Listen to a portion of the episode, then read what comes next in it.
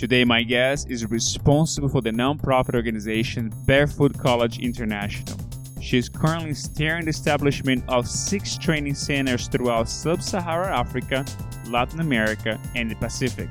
She is leading a dynamic team of young colleagues throughout the world to develop and employ learning content in education and solar electrification areas.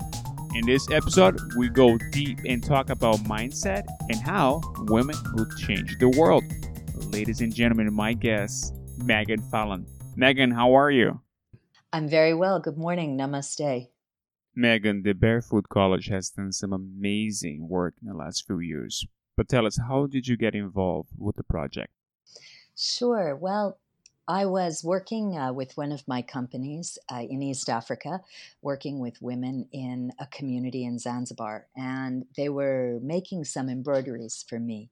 And they were unable actually to uh, make enough of the embroideries quickly enough for the job that I was working on. And when I realized that the reason for that was their lack of access to any energy, um, and my process of spending time with those women really uh, embedded in me a sort of critical understanding of just how many things in a community were derailed uh, without good infrastructure, both light and water.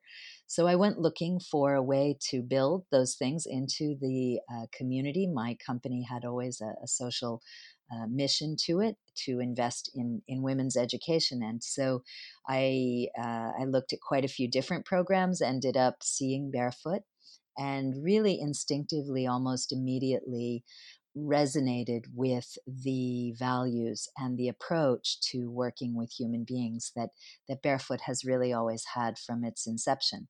And so I funded that project and we, we worked very hard to implement it. And through the course of that next year, I really became uh, just in awe of what I saw those women become with the access to learning um, and the access to mastering technology that was offered to them. And I watched a whole community uh, take back its power in uh, both a literal and a metaphorical way.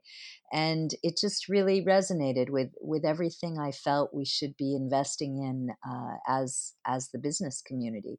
And so I continued to have a dialogue with with Bunker Roy, the founder of Barefoot, and um, I agreed to come and do some consulting for them. Barefoot was just at the point where it was starting to scale its model and and to really look to expand uh, internationally.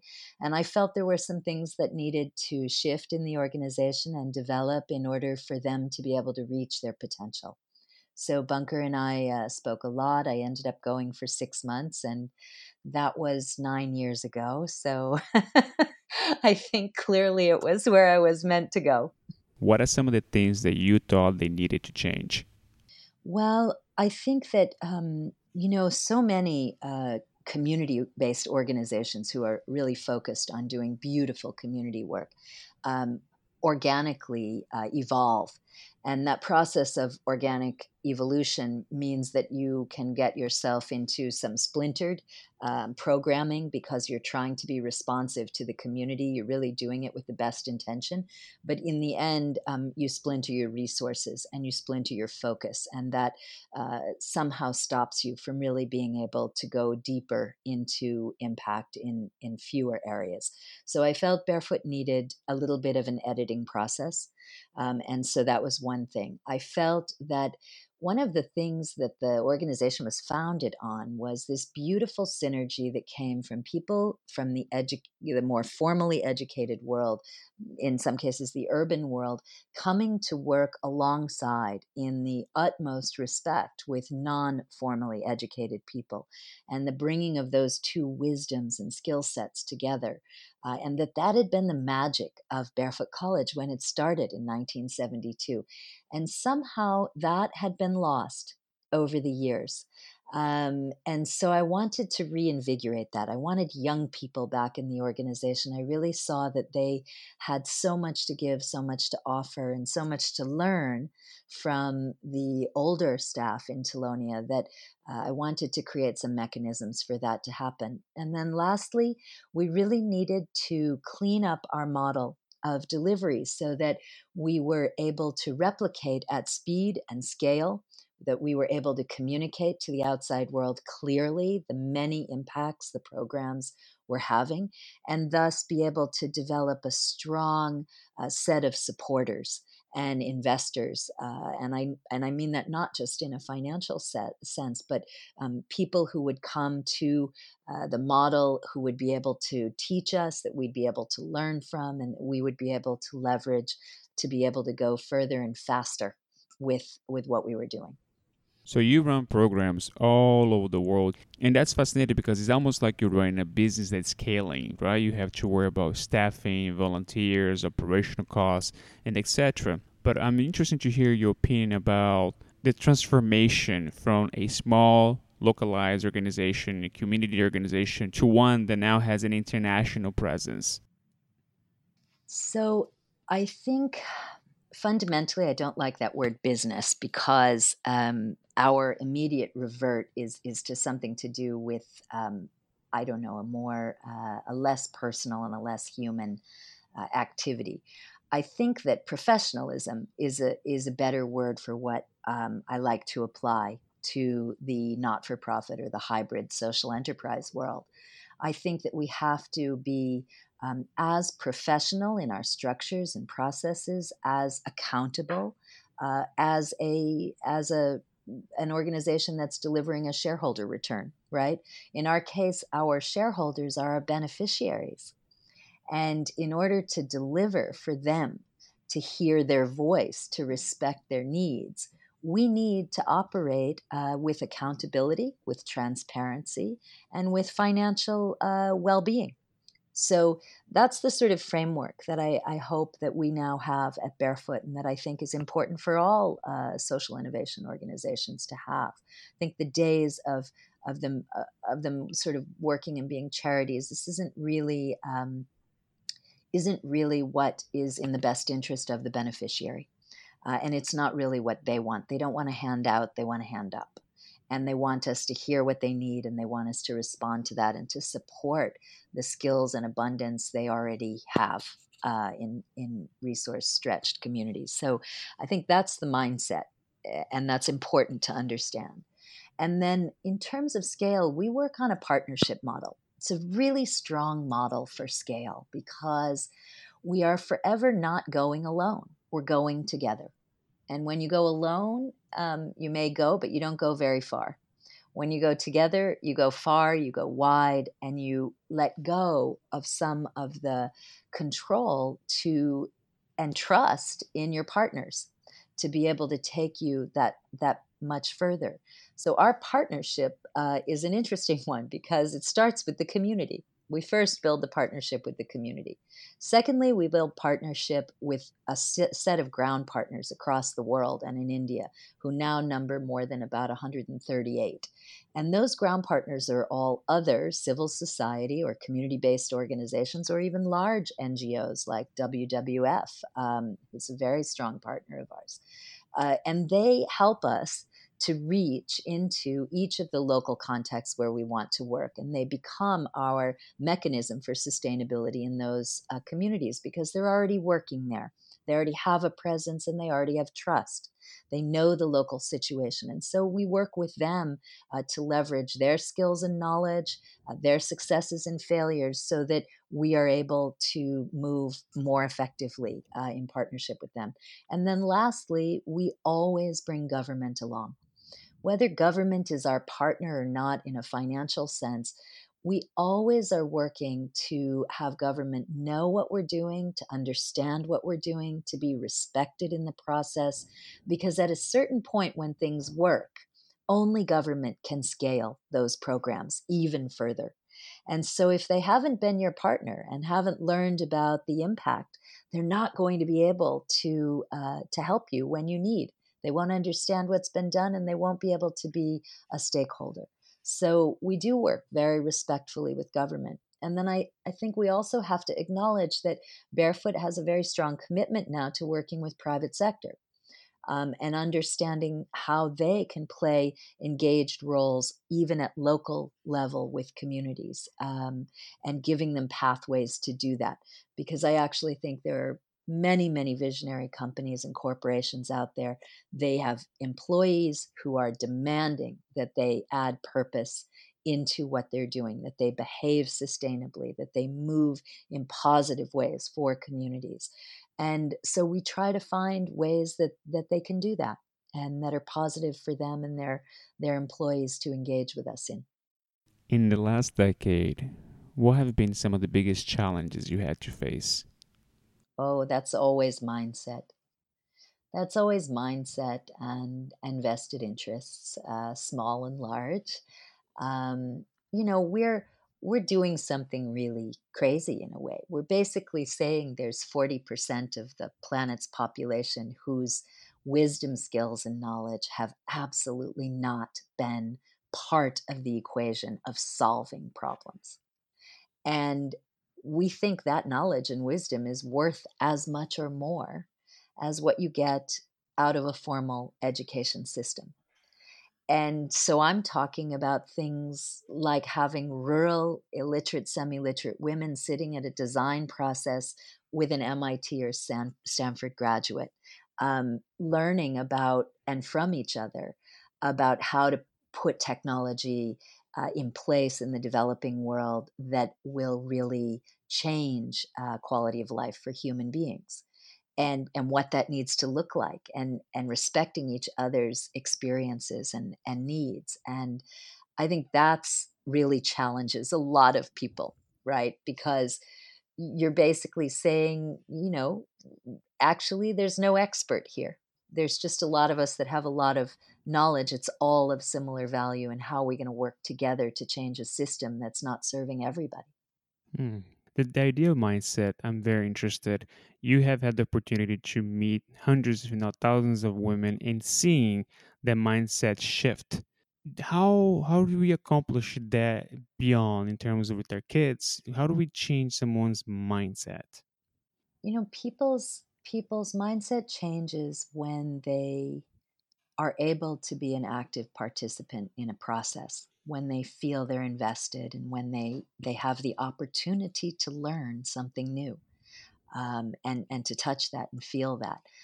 We see that with the women and how learning and engaging with technology in particular in this case solar home lighting systems uh, or it might be rainwater harvesting systems or now we're doing a lot of livelihoods and they're they're starting to learn things like beekeeping and uh, coffee growing and permaculture and you know we're moving into more and more activities that they tell us they want to engage in. And it's really as they master those things that their mindset changes.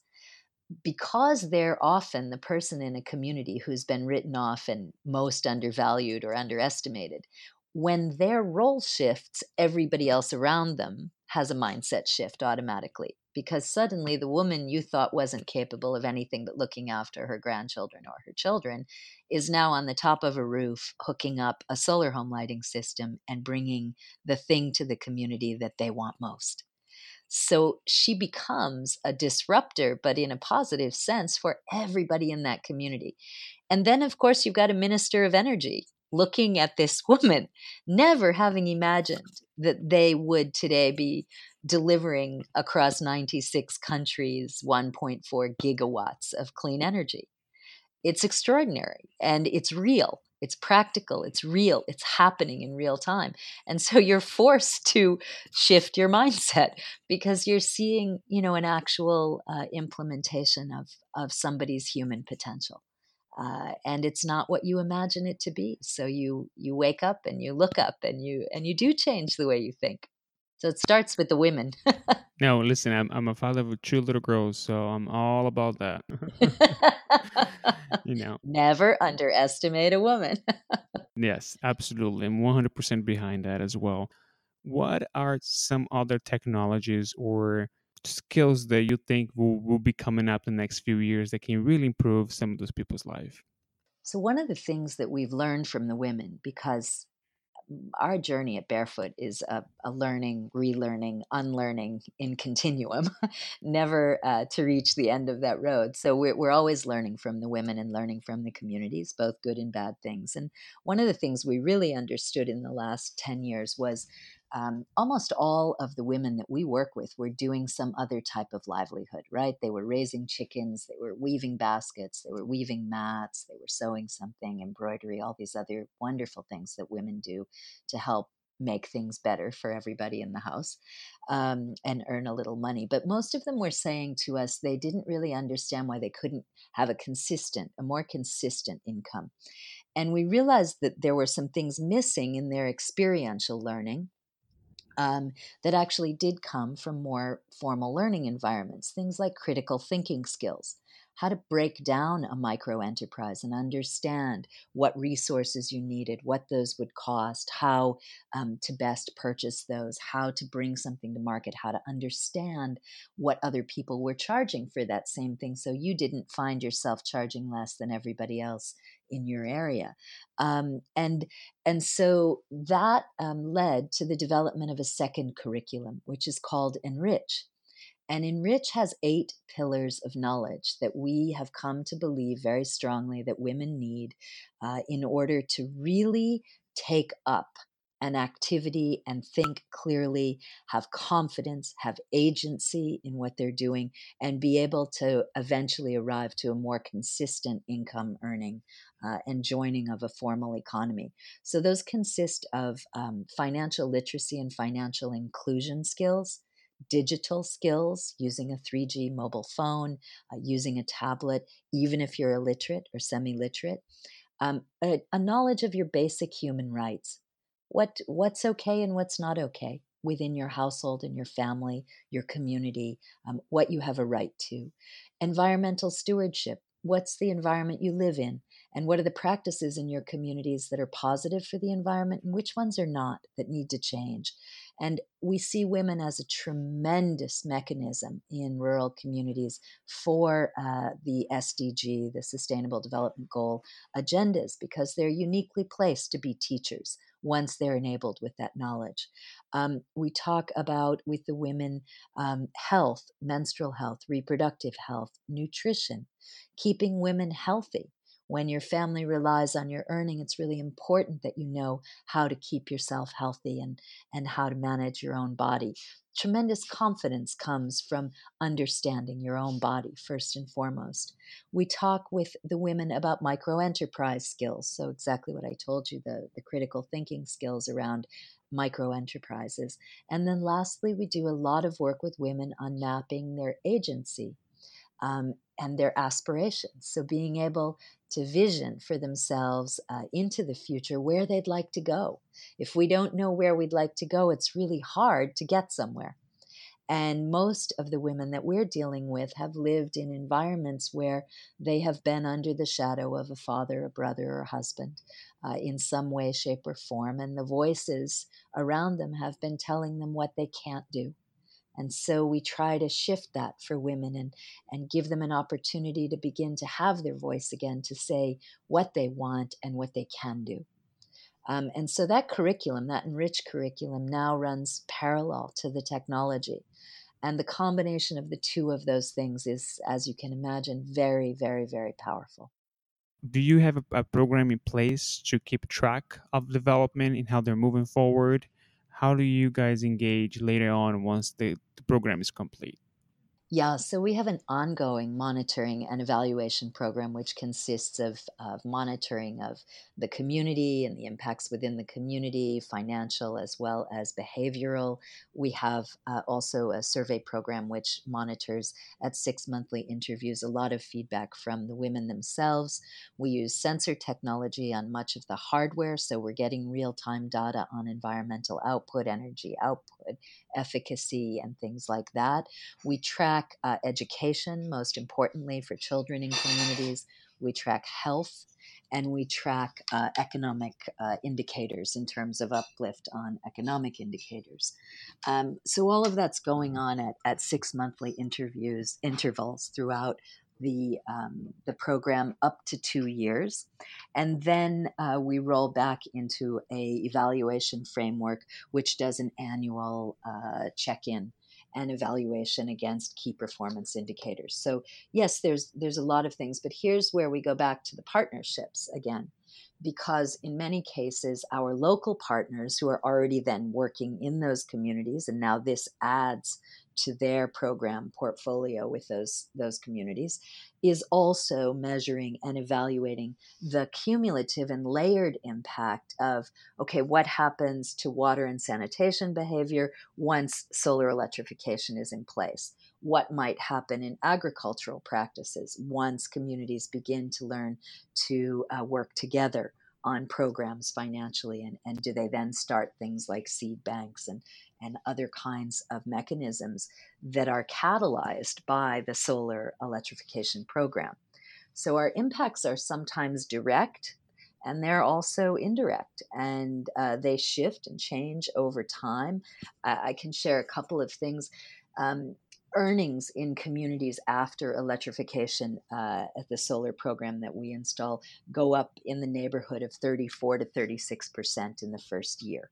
Uh, so that's a pretty big increase and education results, attainment and attendance for children in communities that now have clean light, good quality clean light throughout the whole household, not simply a little solar lantern, but proper light in the household, um, goes up to nearly 70% uh, increase over before. Because where there's clean light, children read more, they then attain better, they attend more, and parents become more involved in their learning. Um, so I, I think the you know there's no question that that access to energy is is a human right. Actually, nothing can can progress uh, at the rates we'd like it to um, without that. Um, the the inhalation of black smoke by women either through cooking but also through burning of kerosene lanterns in the developing world is the number one killer of women uh, and that's unacceptable we have solutions to that. And we, we need to prioritize those solutions, I think. Have social media been a helpful tool for your organization? Yeah, so I mean, social media is is wonderful, and um, and I, yeah, of course, I I accept all of the the great and wonderful things that social media can do. Um, I think that we have a challenge because uh, social media is great, but that's a passive activity. And I think we need to try and find better and better ways to mobilize people to actually do things, to support, to give, to, to really get behind um, putting their skills behind uh, good programs like this. I think that, um, I think that uh, in terms of the internet, you know, that's been an interesting journey for Barefoot because one of the realizations is that the internet is a literate tool. It's a brilliant thing for people who can read and write. You can learn what you'd like to learn, you can share what you'd like to share. But if you happen to be illiterate or semi literate, uh, you can't participate in those things, and we should have a system that that enables that. So I'm we're working very hard with some of our technology partners like Apple to work on mechanisms for illiterate and semi literate users that will allow them to have the same access to the same benefits that the rest of us have. Also, um, we are looking at the the technology around uh, around transactional behavior that is very easy for those of us who can read and write and have access to the internet, which is not for those again who are cut out. So one part of that equation is you need energy to get access, and the second part is once you get access, you need to have an interface that doesn't require literacy. Uh, so those are those are some of the bigger challenges with the internet. You know, everyone in the world knows uh, what the internet is and the perception of even the most remote communities is the, that there's a, a positive promise for them waiting there if they have access. So I think we need to fulfill that promise to really maximize the value of the internet for um, for everyone, not just some people on the planet. And then I think we have to be very aware and very vigilant because there are negative people who use the internet for negative things have a brilliant ability to innovate almost faster than the good messaging and we're all seeing that in the developing world in, in interesting ways but that plays out in very serious ways in the developing world um, where radicalism and radicalized uh, recruitment uh, happens with 3G mobile phones and happens uh, on the internet at, at very fast and effective speeds. Um, and we need to be aware with our young people, most importantly in the developing world, um, to teach them some of those critical thinking skills about how they access information and who's sending it to them, and to question those things, not to just uh, accept them, if that makes sense. Yeah, absolutely. And, and I think my question when I brought up the social media in the internet is that you would assume bringing more awareness, you would have hopefully people more getting sympathized and being more involved to help and assist and even donate to the causes that they like. But do you think that's the case, or at the end of the day just pretty much, you know, uh, people see it, read it about it, and kind of move on with their day? Are people more apathetic about those issues, or no? You know, uh, we we think a lot about this uh, in terms of how we story tell, and and what story do we tell as an organization? Because of course, I I have horrible stories to tell, you know, of the realities that are out there and the urgency that's out there um, to support programs that that access learning for um, for those cut out and for those who need energy in order to to, to join a more vibrant economy to improve their quality of life. Um, and so you could tell sort of only bad stories and sort of urgent stories. And then there are the other stories, which are that in the midst of that is the most unbelievable courage and tenacity and inspiration and wisdom and triumph of human beings. And of course, I'd rather tell those stories because those are the ones that that are um, at the heart of what we do.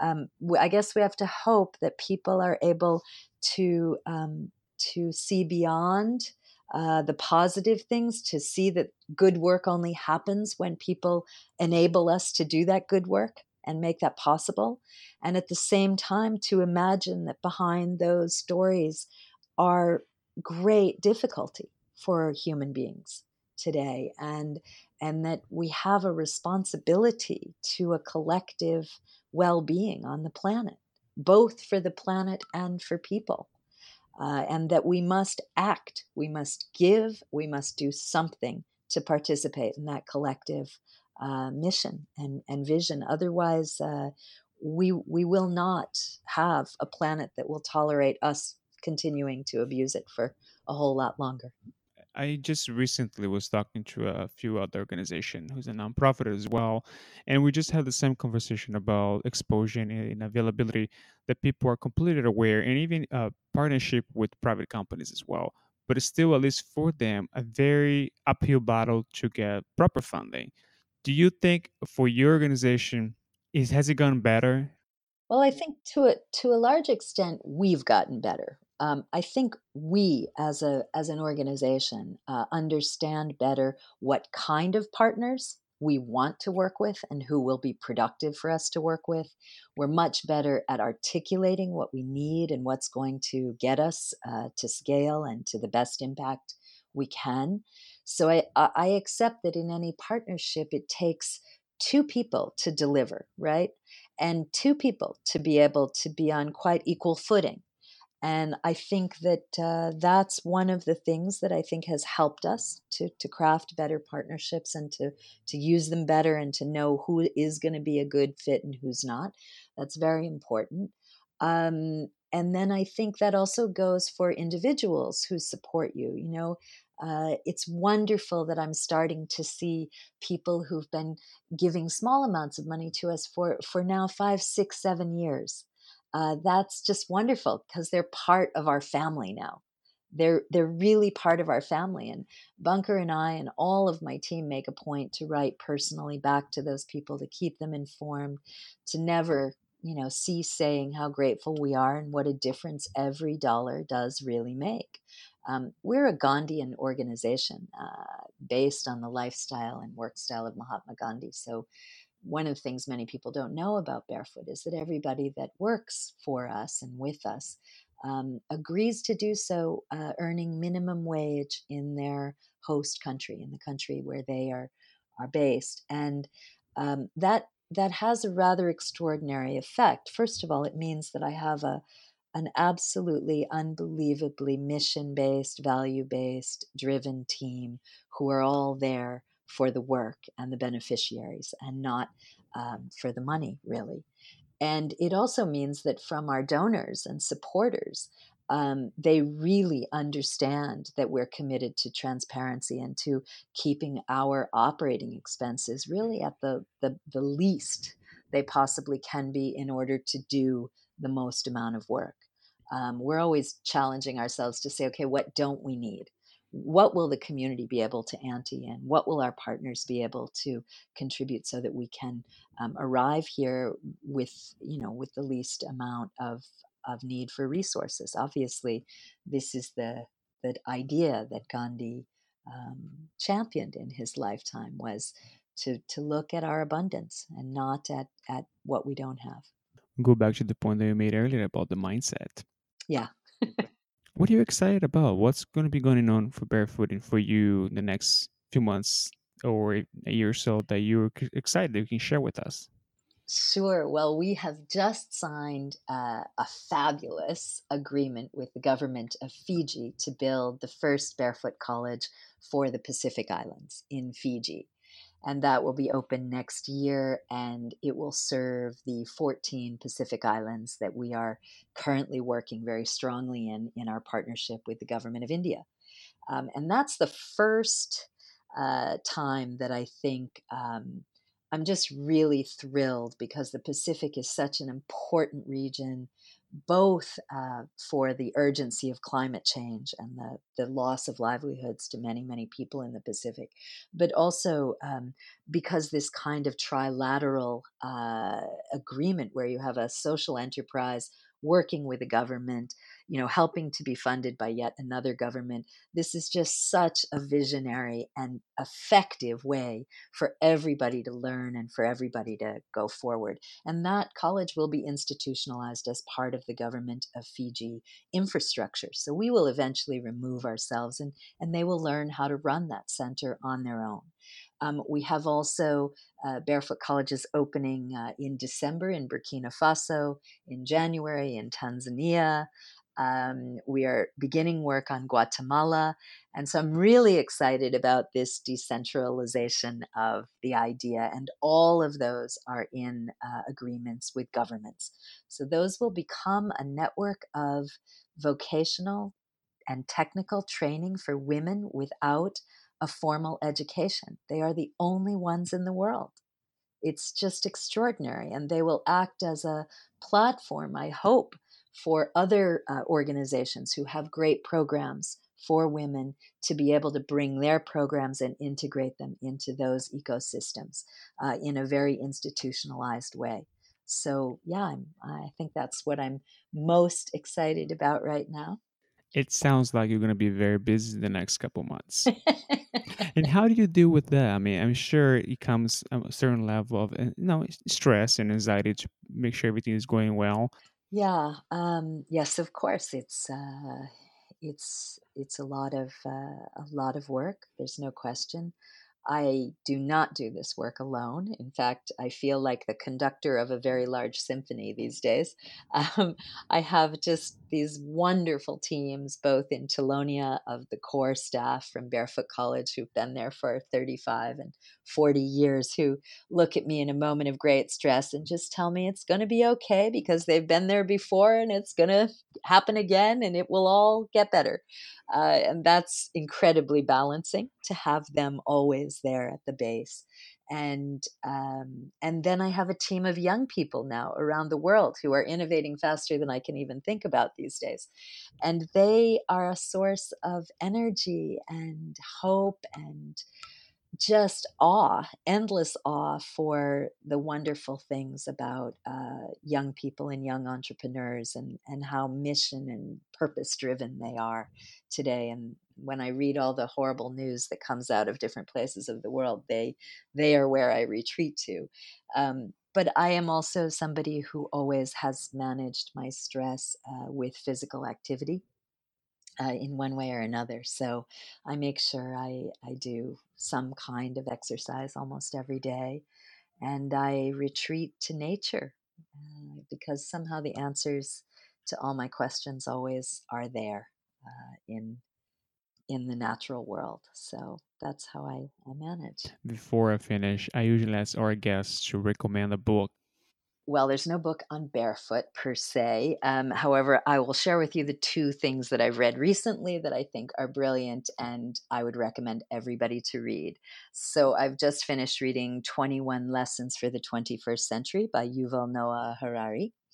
And I've also just finished reading the biography of Sir Edmund Hillary by Mike Gill uh, because this year I was named the 2018 Hillary Institute Laureate. So I've gone back to my mountaineering uh, years and, and read the full biography of Edmund Hillary, which I would recommend everybody read because it's about ordinary people doing extraordinary things.